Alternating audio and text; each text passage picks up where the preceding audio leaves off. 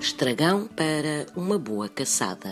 Na tradição árabe, acredita-se que o estragão tem grandes poderes afrodisíacos, razão pela qual esta erva aromática era um dos ingredientes principais dos chamados filtros do amor. Também existia o hábito de esfregar a roupa e o corpo com o estragão como forma de se tornar irresistível para o sexo oposto. Mas o estragão foi também durante séculos usado como um amuleto, nomeadamente para a caça. Um ramo de estragão colocado na bolsa onde se guardam as armas também as munições, garantia uma boa caçada a quem o fizesse.